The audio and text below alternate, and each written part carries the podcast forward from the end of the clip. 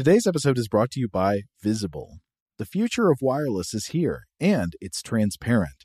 Switch to Visible, the wireless company that makes wireless visible. Get a one line plan with unlimited 5G data powered by Verizon, just $25 a month, every month, taxes and fees included. No hidden fees, no surprises, no, really. What are you waiting for? Get with the times and switch to Visible at visible.com. Monthly rate on the Visible plan for data management practices and additional terms, visit visible.com. Okay, picture this. It's Friday afternoon when a thought hits you. I can spend another weekend doing the same old whatever, or I can hop into my all new Hyundai Santa Fe and hit the road. With available HTRAC, all wheel drive, and three row seating, my whole family can head deep into the wild. Conquer the weekend in the all new Hyundai Santa Fe. Visit HyundaiUSA.com or call 562 for more details. Hyundai, there's joy in every journey. Today's episode is brought to you by Technically Speaking, an Intel podcast. When you think about the future, what kind of technology do you envision? Whatever the future holds, artificial intelligence will undoubtedly be at the heart of it all. Join Graham Class as he hosts season two of Technically Speaking, an Intel podcast, and hear from the minds transforming healthcare, retail, entertainment, personal computing, and more with the help of AI. Tune in every other Tuesday and explore the latest technology that's changing our world today and creating a more accessible tomorrow. Listen to Technically Speaking, an Intel podcast on the iHeartRadio app, Apple Podcasts, or wherever you get your podcasts. AT&T connects an ode to podcasts. Connect the alarm. Change the podcast you stream. Connect the snooze. 10 more minutes to dream. Connect the shower. Lather up with the news, sports talk, comedians, or movie reviews. Connect with that three hour philosophy show. Change the drive into work in traffic so slow. Connect the dishes to voices that glow. Thank you to the geniuses of spoken audio. Connect the stories. Change your perspective. Connecting changes everything. AT&T.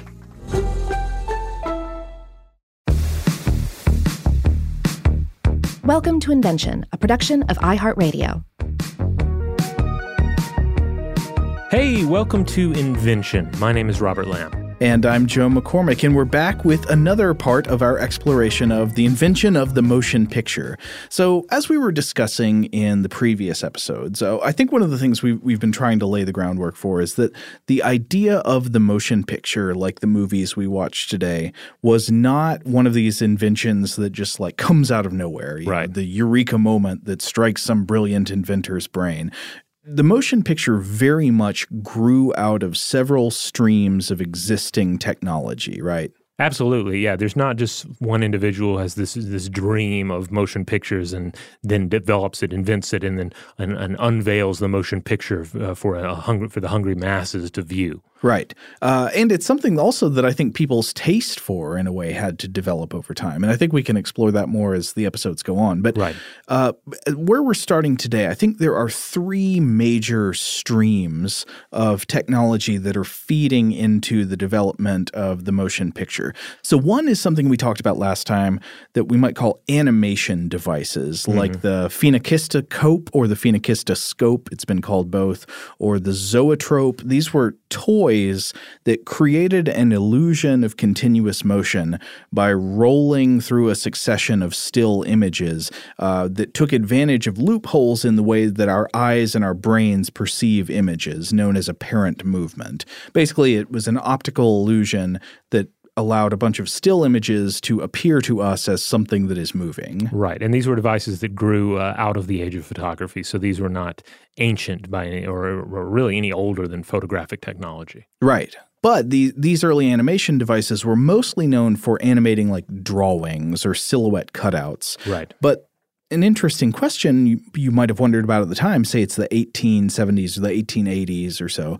you might be getting to wonder if you could combine the optical principles here in the in these animation devices of apparent movement generated by looking at successive still images really fast with another technology in development, which of course is photography. So to replace these hand drawn or hand cut still images with direct records of scenes in reality. Exactly. And then finally, another technology that we've explored a lot less so far, but will become really important in today's episode that feeds into the history of the motion picture is something that's known as the magic lantern. And that's an invention that had existed for centuries uh, by the time the motion picture was invented. But essentially, you can think of it as kind of an early version of the slide projector. You ever like go over, to, you know, back in the day, you go over to somebody's house and they want to show you pictures of their vacation and they go through the slide projector, it shows them up on a screen screen or up on the wall. Oh yeah, I mean, I fondly remember my family's own slide projector. I was never really allowed to mess with it too much. Uh-huh.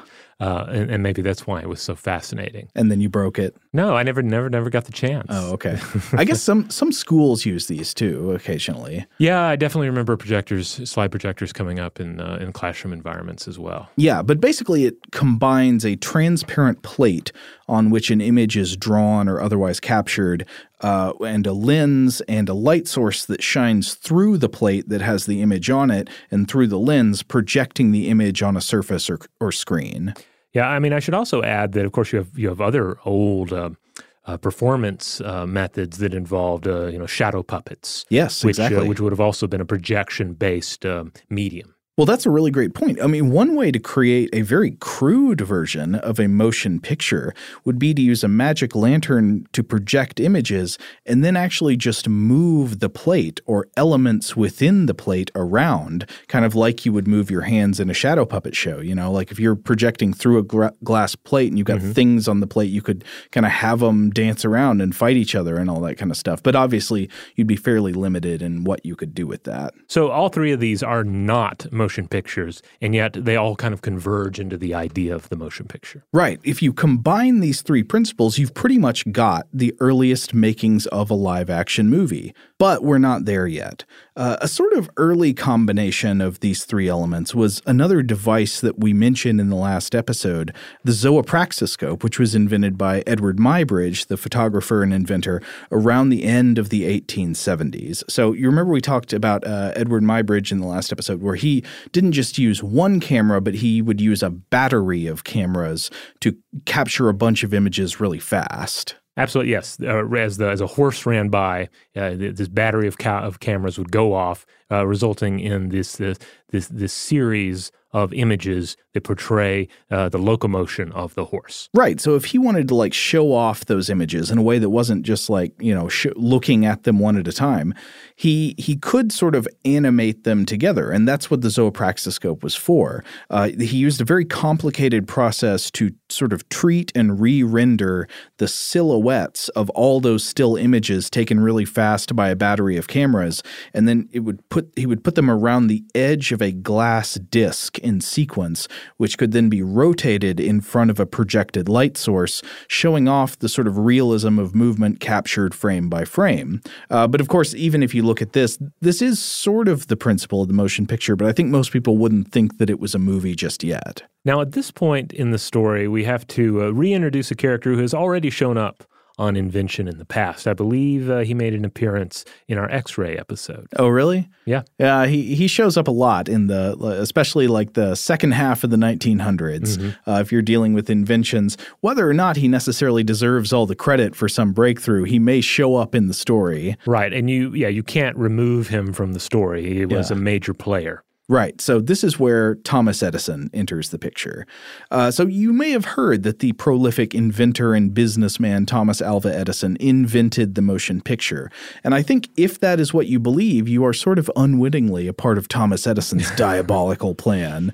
Uh, though he did play a very important role in the early development of the motion picture. I don't want to play that game. A lot of people really love to sort of over demonize Thomas Edison. Uh, right. Uh, I think there are some very valid critiques of the man historically, but you know.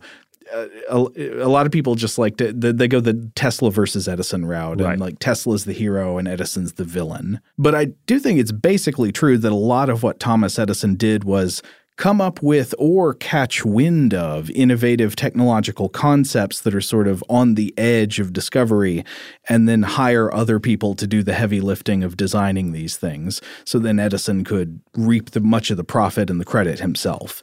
And one of these assistants that Edison hired who, who worked for Edison was a guy named William Kennedy Laurie Dickson, also known uh, often in books uh, referenced as W.K.L. Dickson.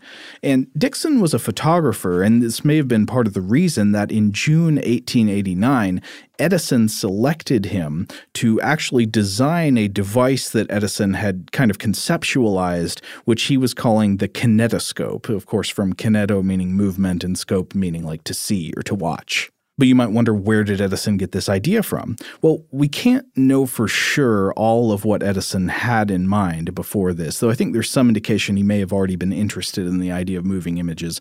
But one thing we do know that I was reading about is that in 1888, Eadweard Muybridge hmm. visited Edison's laboratory in New Jersey. Apparently, Muybridge was there to suggest a partnership.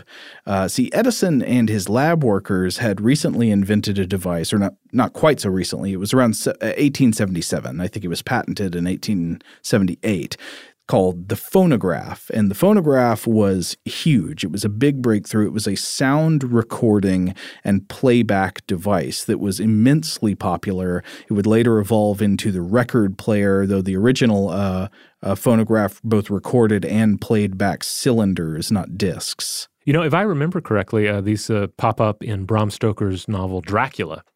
really? Yeah, some of the you know it's all little bits tidbits from various people's journals and diaries, and in some cases uh, they're cylinder recordings. Oh, uh, Doctor Seward does he do dictation on phonograph cylinders? You see, I, I, don't remember exactly which characters. I know it's not Dracula. There's, no cylinder recordings of Dracula, and there are no chapters from Dracula's right. perspective. Right? Yeah, they were all uh, cut. Unfortunately. Yeah.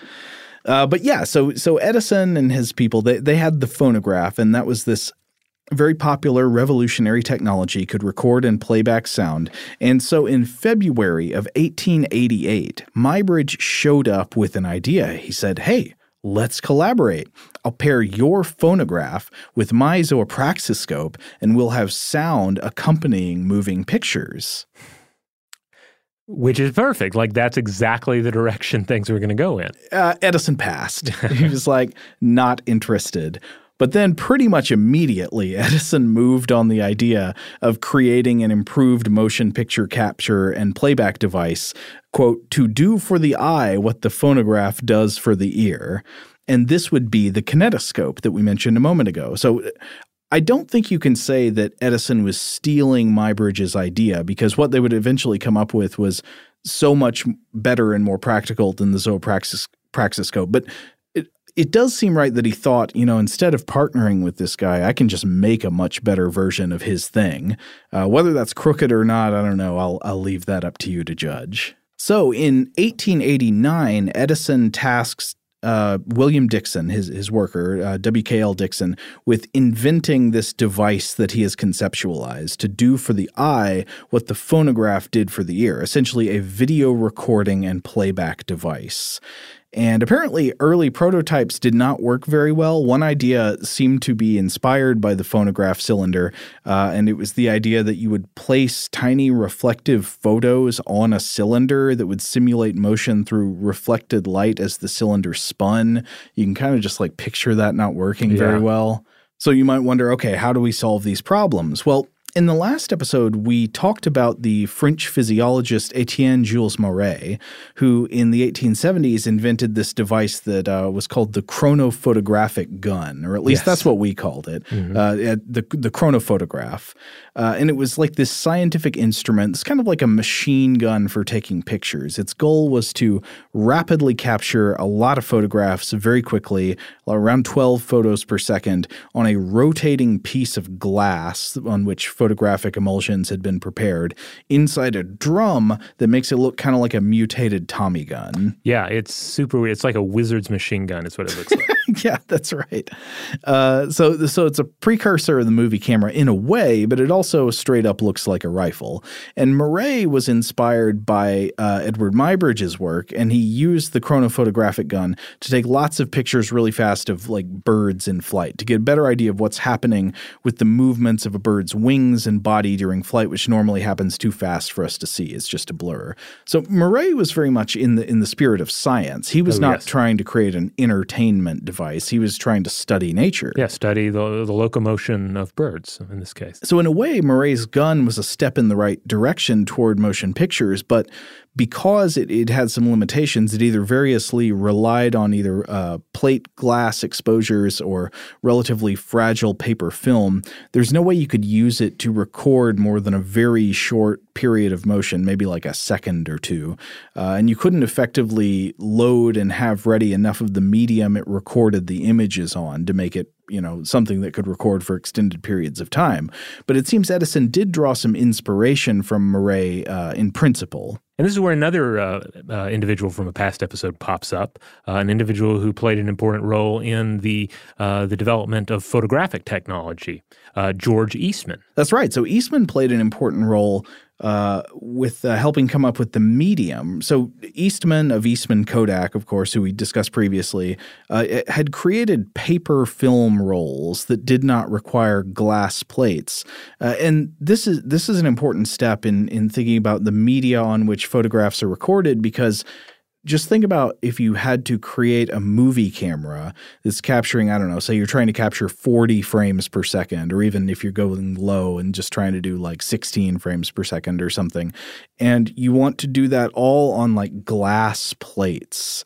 How do you do that? Do you use like glass glass plates framed with wood that are on like a belt chained together to go past the camera to get exposed uh, how many times per second? You, you can imagine how the medium there makes the camera setup really unwieldy and, and it, to a certain extent impossible to record more than a few seconds at a time, right? Yeah, you're coming up against the hard limits of the uh, of the material there. I, I would love to see one of these though. I'm sure there's a great version of like a steampunk video game or something that has like just like giant drums of glass plate belts rattling through as the camera is shooting on them. Uh, so one thing Eastman had created by 1888 was paper film rolls that didn't require glass plates. Uh, this wasn't the first paper film, but this was a version of paper film, uh, and and this is an improvement because you can imagine at least okay, paper can be like rolled up in great quantities that you could feed through a camera if you needed to shoot tons of photos in quick succession. Right. It, it begins to, to to make it possible to really um, uh, capture footage of, uh, of of the world in action. Yeah, but this paper film was relatively fragile, flimsy, difficult to work with. It just wasn't very good.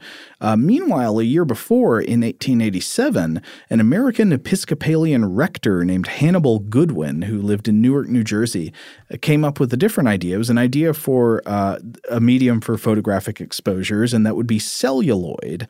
Now, celluloid is a transparent kind of synthetic plastic invented in the 1860s. And to, to make it, you can start with natural cellulose, which is a plant polymer that you'd find in cotton or wood or in hemp. Uh, cotton is like mostly cellulose. So you can just picture a ball of cotton. And then you take that cell- cellulose and you treat it with nitric acid, and this gives you an extremely flammable plastic compound called nitrocellulose.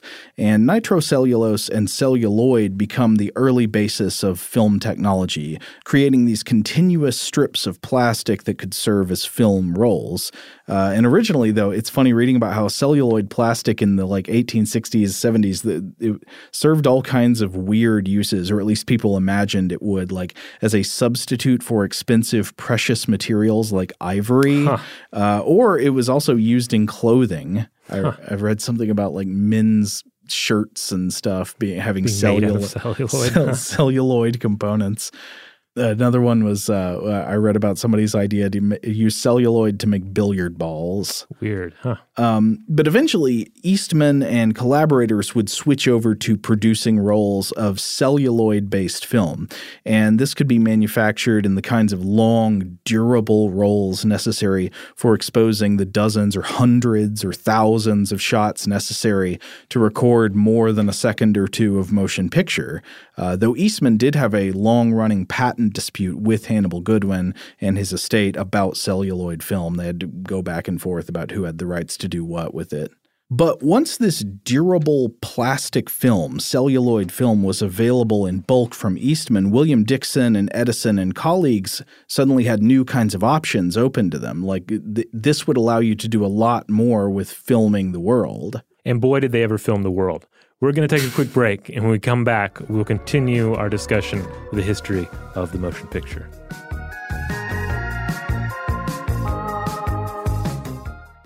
Shout out to Astepro for sponsoring this episode and providing us with free samples. Rob, as the uh, the local host with allergies here, they sent you some of their nasal spray to treat your allergies. What was your experience like? Yeah, that's right. I always wrestle with the pollen a bit when it rolls in during the spring, so they sent me the little uh, nasal spray.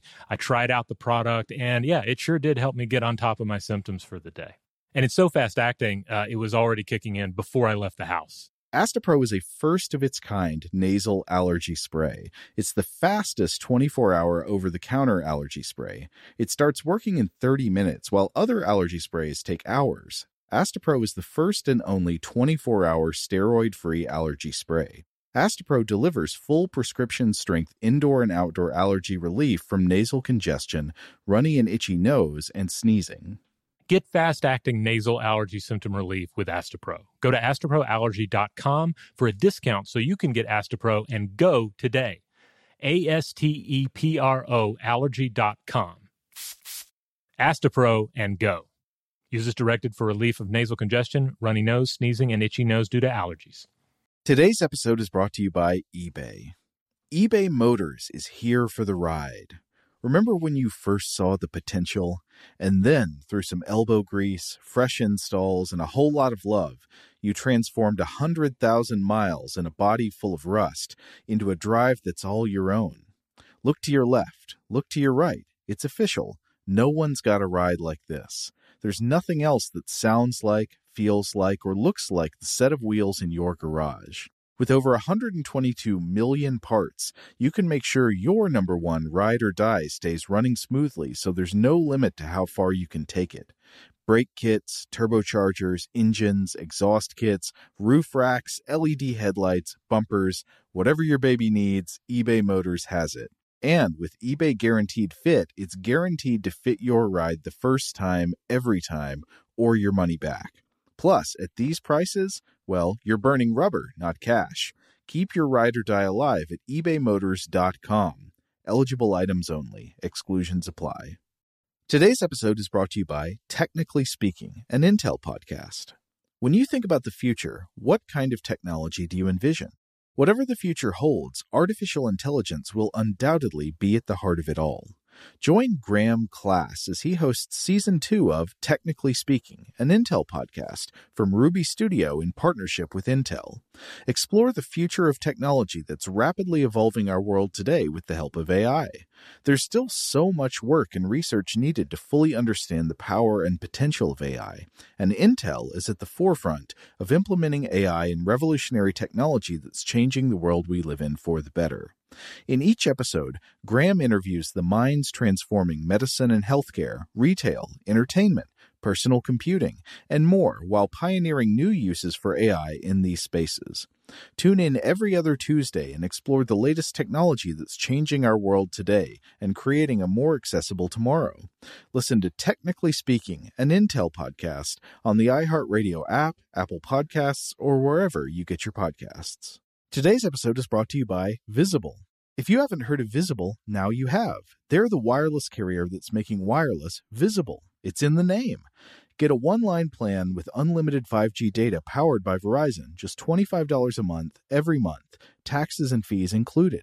Having a one line plan means you only need you to save. No estranged roommates, exes, cousins twice removed, or AI powered humanoid robots needed.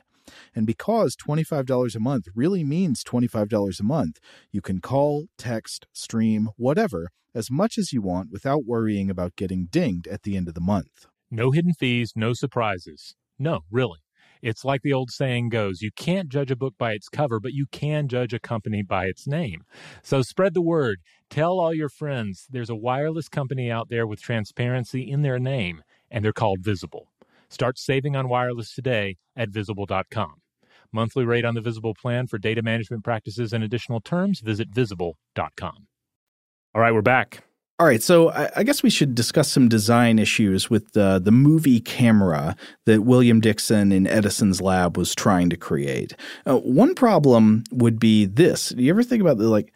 How, how does a movie camera simulate motion? In the last episode, we talked about how it has to simulate motion by showing you still images in a very rapid succession. This is the way that the optical illusion works.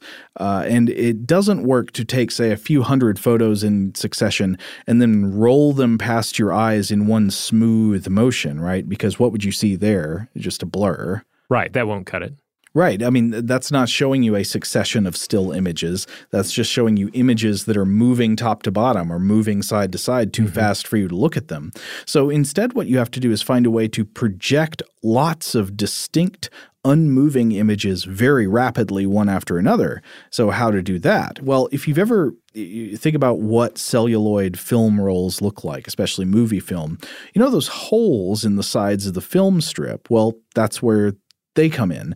Uh, these holes allowed their devices to rapidly grab the film strip with a fast moving lever that had teeth to fit the holes, advance exactly one frame, project that frame through the shutter without moving it, and then close the shutter and advance the next frame. So you're hitting them with here's the image, and then here's the new image. Here's the here's the next image. Yeah, again, not just running it through like it's the the like the belt on an engine. Right, but dozens of frames per second, and it has to stop on each one. So in August 1891, Edison filed for a patent on two separate machines the kinetograph, which was the movie camera, and the kinetoscope, which was the movie playback device. And these were two separate things. So the, the kinetograph camera was this gigantic, monstrous electrical device for shooting films. It weighed like a thousand pounds or something. It was huge. Uh, it, it used components modeled on the internal workings of a clock to ensure the regular stop and start motion of advancing the film and stopping it one frame at a time, and to synchronize the opening of the shutter with the placement of the next frame. And this device initially filmed at a rate of about 40 frames per second. Meanwhile, the kinetoscope was a large wooden cabinet about four feet high that held a film strip inside, and this was the dedicated playback device for films made on the kinetograph. The viewer would look through a lens at the top of the cabinet, kind of like the eyepiece for a Viewmaster. Did you mm-hmm. ever have one of those when oh, you were a kid? yeah, yeah. Uh, stereo view, yeah. Yeah, so it's not really a screen, it's like binoculars that, you know, you put your eyes in and you look down into the machine. And inside the machine, the film hung from rollers, and during playback it would be advanced rapidly one frame at a time by an electrically powered sprocket with an electric lamp shining up through each frame into the viewing lens, which allowed you to see the motion picture projected into your eyes. Right, and now this, this is impressive. Like, don't get me wrong, but but obviously the limitations are apparent. Like this is a device that can be used by one person at a time. It is a, a, a large cabinet.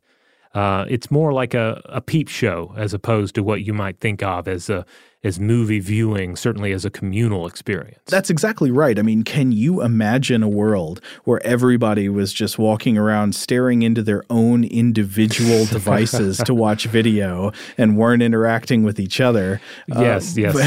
But, well, this but, is a great point because yeah. the, the history of, uh, of, of motion picture technology, cinematic technology, the ability to watch the moving image, uh, it it's kind of you see these different trends like the like like something will be individual and then it'll go communal and then there'll uh-huh. be new ways to make it more individual again. Yeah. And uh, generally with the we see it both ways. Like here the advancements would make movie viewing more communal. Yeah. And then later on it would be in the different direction. Let's take let's take this thing that is that has to be communal and let's let you do it in the privacy of your own home.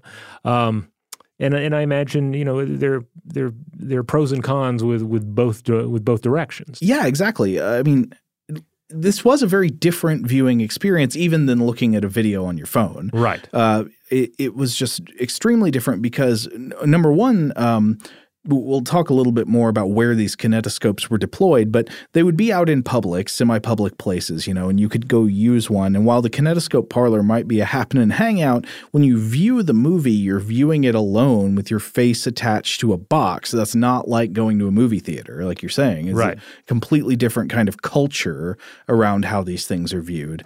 But also, the films had to be very different then because of the technical physical limitations on the film strips, on the kinetograph, and on the kinetoscope, the way they were built, you could only accommodate about 50 feet or about 14 meters of celluloid film at a time and then play it back. So this severely limits the length that the film can be. It makes it, you know, it can be maybe 15 seconds or so.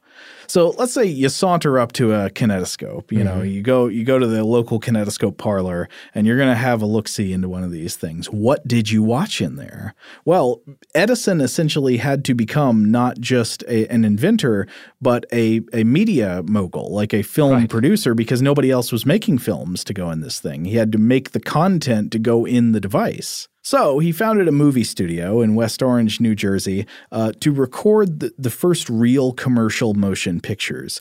And these movies tended to be like short spectacles. Mm-hmm. Uh, again, due to the limitations on the technology, they, they couldn't be more than, you know, 15 seconds or so. And they didn't have dedicated sound because even though Edison was into pairing this thing with the phonograph, they couldn't yet figure out how to synchronize the movie and the sound right. And at the time, there wasn't really a practice of film editing, which meant that the you know, the, the convention was that the film would be shot in one take. So what ended up on these early films were things that were brief and kind of interesting to look at and could be done all at once in one take. Many of them were like quick vaudeville acts featuring slapstick comedy or circus performances, like, you know, so, uh, ballerinas dancing or people doing trapeze acts or a strong man lifting something. Right. I mean, basically, the technology allowed you to capture motion. And so you just had to go out and find interesting examples of motion. Yeah. A person doing this, an animal doing this, a machine doing this. Now, that might sound boring to us, but th- these things, people were very interested in seeing this. Like, yeah. this was a hot technology. People were into it. Yeah. Like, I mean, I can imagine, you know, we can talking about how it's not a communal thing to watch it. But you know, you might go with somebody to see this. You would each have your turn, looking into the machine, uh, witnessing the motion, and then you would inevitably talk about it. Did you see that? Was yeah. that not amazing? You just you looked in it, and and there it was, brought to life. Yeah, and so in the 1890s, kinetoscopes, the viewing machines, were bought and put anywhere. I would say you might normally see some kind of cabinet attraction or game machine. So uh, amusement parks, the lobbies of public buildings, stuff like that. Uh, dedicated kinetoscope parlors also became popular starting in New York City. They were sort of like a video arcade where people would go and line up at cabinets, not to play Street Fighter, but to look through the peephole and watch the films inside the boxes. I am trying to imagine what it would what what it would have been like to be in one of these uh, kinetoscope parlors because you'd have it was like a public setting, mm-hmm but you would be frequently while you were there like going into this other world for 15 seconds or so where you would lose your body and you disappear into the machine and the machine is your awareness but everybody could see you so you're just standing there with your face in this cabinet and like you i, I don't know this this oh, weird public private kind of thing you know i know exactly what it would be like. Uh, remember when uh, when we went to new york city and we went to um, a premiere of One Strange Rock. okay. And they had these helmets, and you put the helmet on, and you would. Uh, it was like part of the marketing thing. Yeah, the um, Daft Punk helmets. Yeah, yeah, it was like this Daft Punk, like really cool helmets, very well designed. Mm-hmm. You put them on, and you would get to see and hear. In this case, yeah, um, like essentially a trailer for the show, and it, it was, was pretty impressive. Projecting it inside a screen on the inside of the helmet, so you're just sitting there in a room full of people having cocktails and wandering around, and you've got a helmet on, and you're like like, uh, drooling. Well, yeah. So I imagine that's kind of what this was like. okay. Know? Well, that was, uh, I'm not saying I didn't appreciate the experience. It was a little awkward standing there in a room full of people with your own consciousness engaged inside a device. Yeah. But then when you put the device on, it's pretty cool. And likewise, Yeah. the, the kinetoscope would have had the, the similar experience. Again, it's just, I imagine a lot of people standing around talking about it like, man, what was it like when you looked into it? Uh, did you see that horse running? Did you see that, uh, you know, whatever the, the particular uh, uh, bit of motion that was captured, uh, whatever it was, like people would just be geeking out over it. Yeah, and uh, so what did Edison think about the potential of this this thing? I mean, obviously people were excited about it. The- you get kind of mixed feelings reading about this that in some ways it seems like he didn't at first seem to fully realize the potential of films as their own extended medium he obviously failed to make some certain leaps from the kinetoscope and the kinetograph immediately Right. Like it's easy to imagine. I, I'm guessing where you're thinking like, okay, I've created an entertaining uh, sideshow, Yeah. a machine of, for amusement, and I can see them continuing to be a successful thing. Like maybe you, it's it's like a pinball machine. Like, Exactly, there's yeah. the one in the front of a pizza joint. yes Yeah, and maybe if you're like really savvy, you might see the future nefarious uses of essentially peep show machines. uh-huh But for the most part, like you're not seeing, imagining the Academy Awards. But then at the same time, I mean, Edison, he says like some grandiose stuff about it. There, this was later. I think this was in like uh, in the 19 teens or something. But uh, I I found a quote where he once remarked, I am spending more than my income getting up a set of 6,000 films to teach the 19 million students in the schools of the United States to do away entirely with books. Dear God. Yeah. Edison, step back, friend. Well, I mean, clearly he was he's he had doubled down on that point and said, "No, not only is this an important technology, it's the important technology. It's going to uh, erase the written word from our schools." Uh, now, Edison, Dickson, and, and the people we've mentioned so far definitely were not the only people to serve in the creation of motion pictures. Around the you know the 1880s, this was in the air, and other people were sort of working on this. It does seem that Dickson and Edison got there first with commercially viable patented machines. But it seems that a French inventor named Louis Le Prince got there before Edison's lab to make a movie camera that worked, uh, though he never got to capitalize on his work.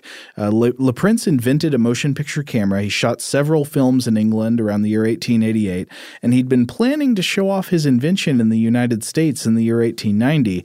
But then something very strange happened. Uh, mysteriously, he disappeared before he had a chance to show off his invention, and we're actually going to devote an entire episode to this subject to explore this mystery in an episode uh, where we'll be joined next time by our friend Scott Benjamin. but the short version is that that Edison is the name that remains important here. Yes, certainly is getting the credit. Uh, Right. Though I think more recent historians would probably say it looks like Dickson did more of the work. Right. And of course, Edison just sort of like owned his work and was his boss and then got the credit for it. All right. Well, on that note, we're going to take a quick break. But when we come back, we're going to discuss another pair of individuals uh, who are exceedingly important in the development of motion picture technology. We're going to talk about the Lumiere brothers.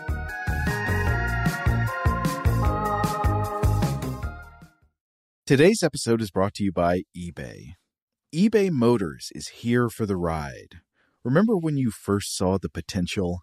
And then, through some elbow grease, fresh installs, and a whole lot of love, you transformed a 100,000 miles and a body full of rust into a drive that's all your own.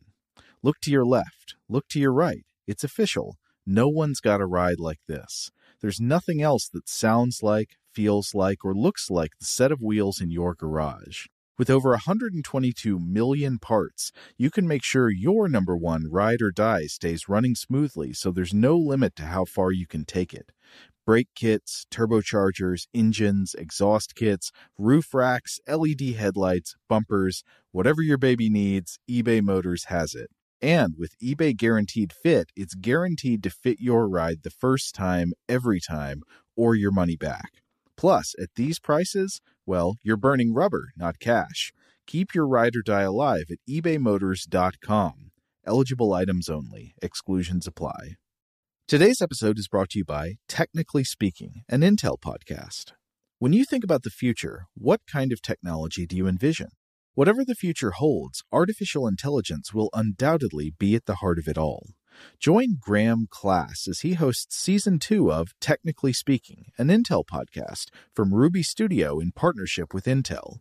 Explore the future of technology that's rapidly evolving our world today with the help of AI.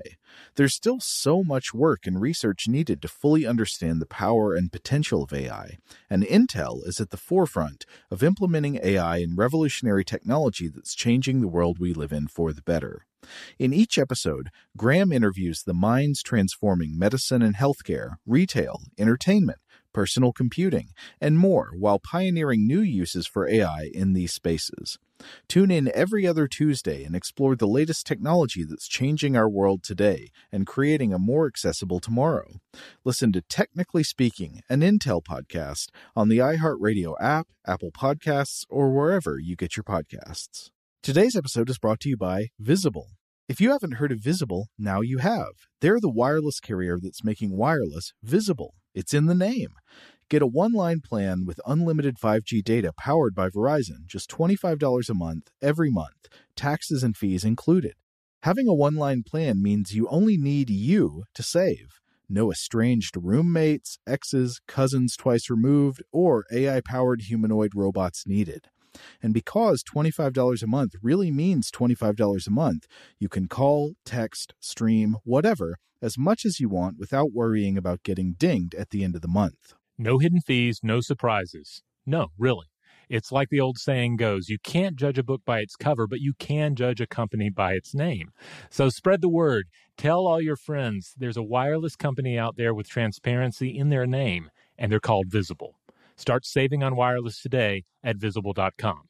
Monthly rate on the Visible plan for data management practices and additional terms, visit visible.com. This episode is brought to you by Navy Federal Credit Union. At Navy Federal, it's been the mission to help the military community for over 90 years. And not just help them, but do everything to make sure they not only grow, but flourish. That's why Navy Federal Credit Union has all kinds of great savings and investment options like share certificates with sky high rates. So don't hesitate. Start growing your finances today with a variety of savings and investment options. Navy Federal Credit Union. Our members are the mission. Savings products insured by NCUA. Investment products are not insured, not obligations of Navy Federal and may lose value. All right, we're back. So, Robert, tell me about the Lumiere brothers. All right. Well, uh, uh, uh, just like it sounds, there are two of them. They're brothers. There's uh, Auguste Lumiere and uh, Louis Lumiere. Um, uh, the, uh, August lived uh, 1862 through 1954, and uh, Louis uh, lived 1864 through 1948. Okay. So they were the French sons of the painter uh, turned photographer Antoine Lumiere. so you know, they, basically, they were both born into the photographic world, mm-hmm. and they both had an aptitude for science. at the age of 18, with his father's help, Louis opened a factory for photographic plates, and it was quite successful.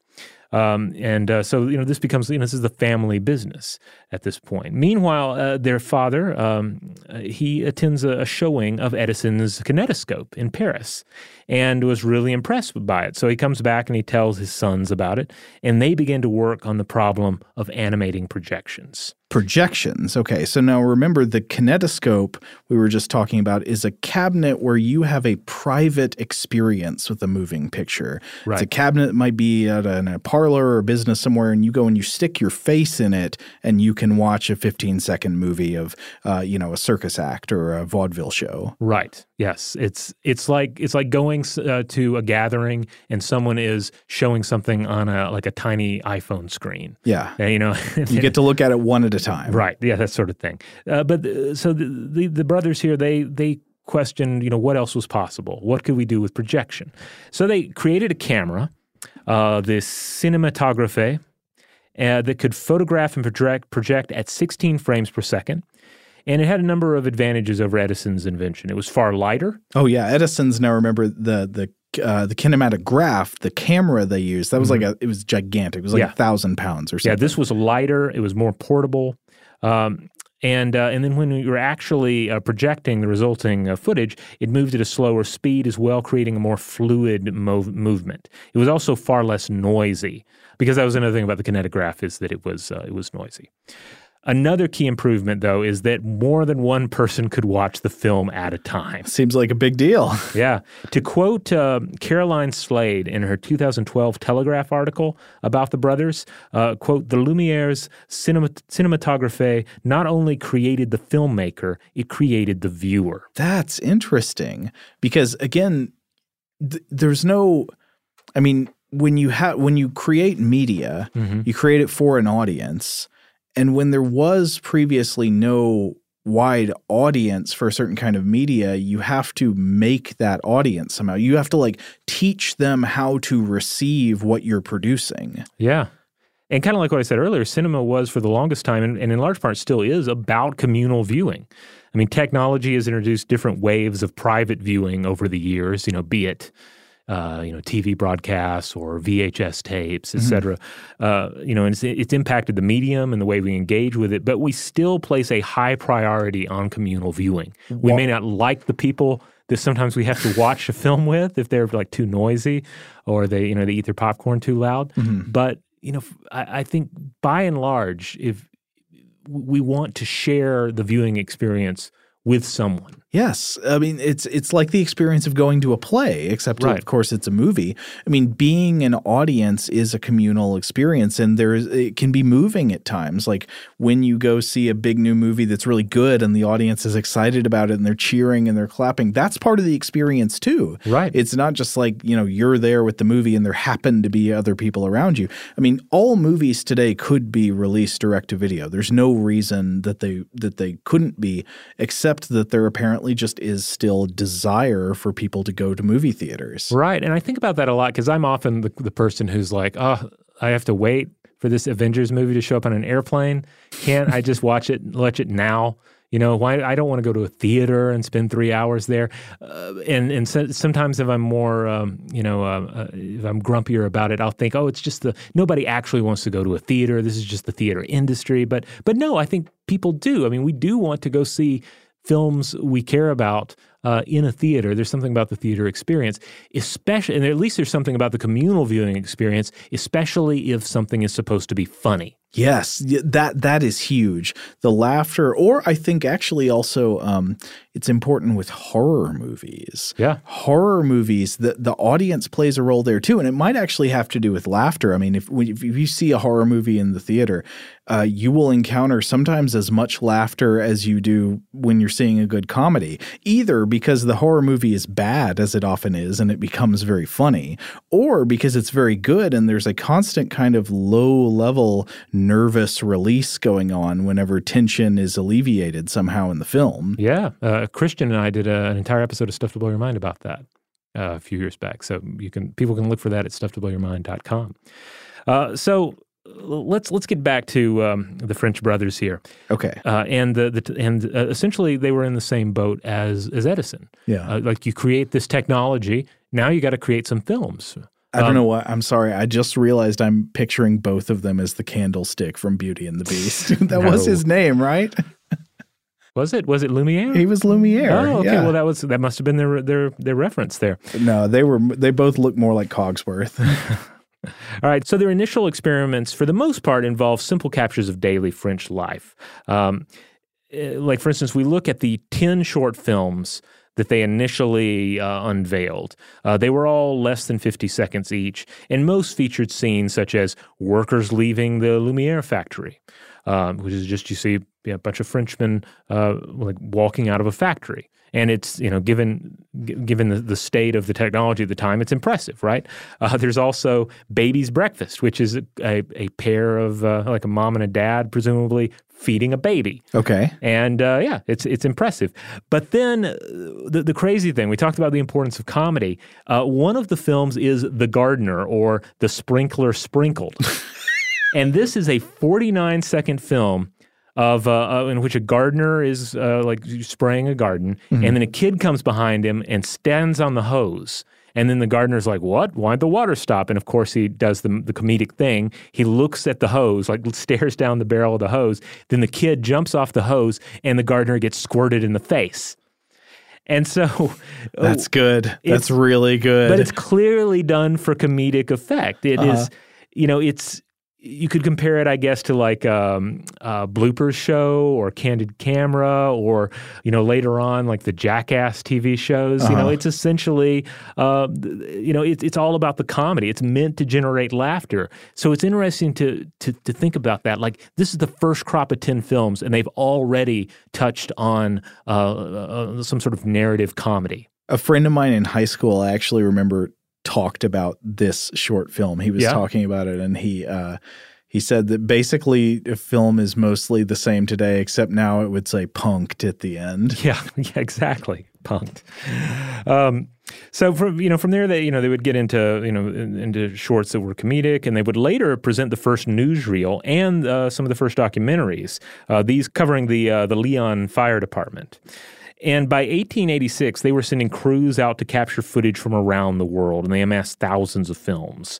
So, you know, they were not only inventors, but they were also some of our first cinematographers. I do think this is interesting. We're seeing with both Edison and the Lumiere brothers that in the 1890s, again, there wasn't yet this division between the the, the technical side and the artistic side. They were like fully merged. You know, mm-hmm. you're, you're doing both because if you want to have an audience for this thing you invented, you've got to create media for it. Nobody else is doing that yet. Right. So uh, I, I, one thing I wonder is about um, what that divergence looks like over time. Like when does making films become an art and not something that's associated with the technical side of like inventing or maintaining equipment for making films? Well, this is something that becomes difficult to nail down, right? Because even like these fir- first 10 films from the Lumiere brothers, you know, they're not just like crude demonstrations of uh, of the technology. Like there is at least some art to them. Mm-hmm. So um, yeah, it, it would definitely be, in the sprinkler sprinkled. Yeah, I mean, like if you if you have to if you're asking the question like what is the first film that is made like for the joy of, of filmmaking, I don't know. Um, like it's there's a lot, a lot of joy in the sprinkler sprinkled. Well, I just wonder. Um, there probably is an answer to this that somebody has posited before, but who was the first filmmaker who had nothing to do with making cameras or anything? Ah, well, that's I think that's a question we'll have to come back to. Now, uh, as for the Lumiere brothers, you know they were they were true innovators and they were they were ahead of the curve on their invention. And yet kind of like edison was at least initially uh, they may not have really seen the full potential of what they were uh, they, they were working with. Well i think they were also still limited by their technology to like longer than the edison films but still shorter than the films that would come later. Right yeah, they, they, they were they were limited by what they could do at the time, but but even then, they're often quoted as having said, "quote The cinema is an invention without any future." Uh, they didn't sell their camera to other filmmakers.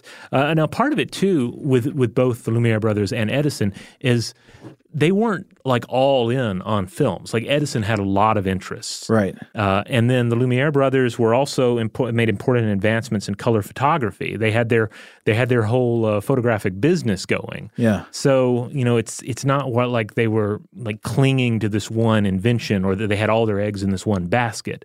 So perhaps we can you know forgive them for not having you know the, the clearest vision of, of where this technology was going. But as we said before, I mean, it's the danger of hindsight. Like it's easy yeah. to look back at this invention and, and say, well, how? Well, come on, Lumiere brothers, how come you couldn't predict the the box office uh, success of uh, the Avengers Endgame uh, based on uh, this technology, based on the sprinkler sprinkled? Well, I would have to think one reason they might not yet have been able to predict that is that artists hadn't come along yet, just pure artists who would take the craft of filmmaking to new heights. I mean, mm-hmm. one thing you have to consider now is that is is how crucial editing is to good visual storytelling right. on uh, on film and these early things we're seeing, you know, the stuff made by uh, the Edison Labs and by the Lumiere brothers.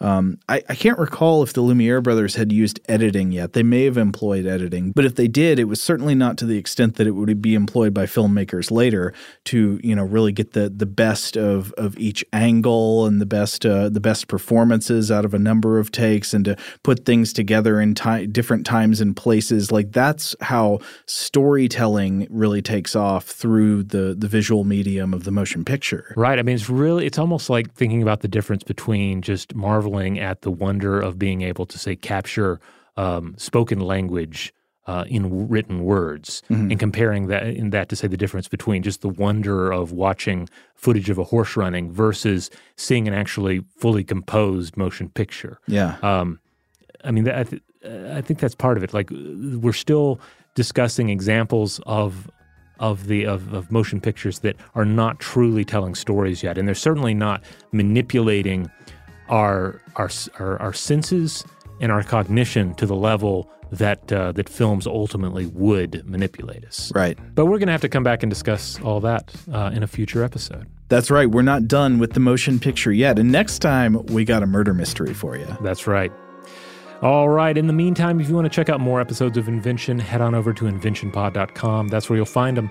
Uh, and likewise, if you want to support this show, the best thing to do is make sure that you rate and review us and subscribe wherever you have the power to do so. So, wherever you get your podcasts, find us, rate us, review us, and subscribe. Huge thanks to Scott Benjamin for research assistance on this episode and to our excellent audio producer, Tari Harrison. If you would like to get in touch with us with feedback on this episode or any other, to suggest a topic for the future, or just to say hello, you can email us at contact at inventionpod.com. Invention is a production of iHeartRadio. For more podcasts from iHeartRadio, visit the iHeartRadio app, Apple Podcasts, or wherever you listen to your favorite shows.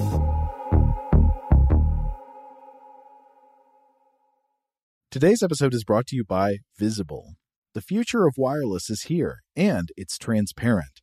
Switch to Visible, the wireless company that makes wireless visible.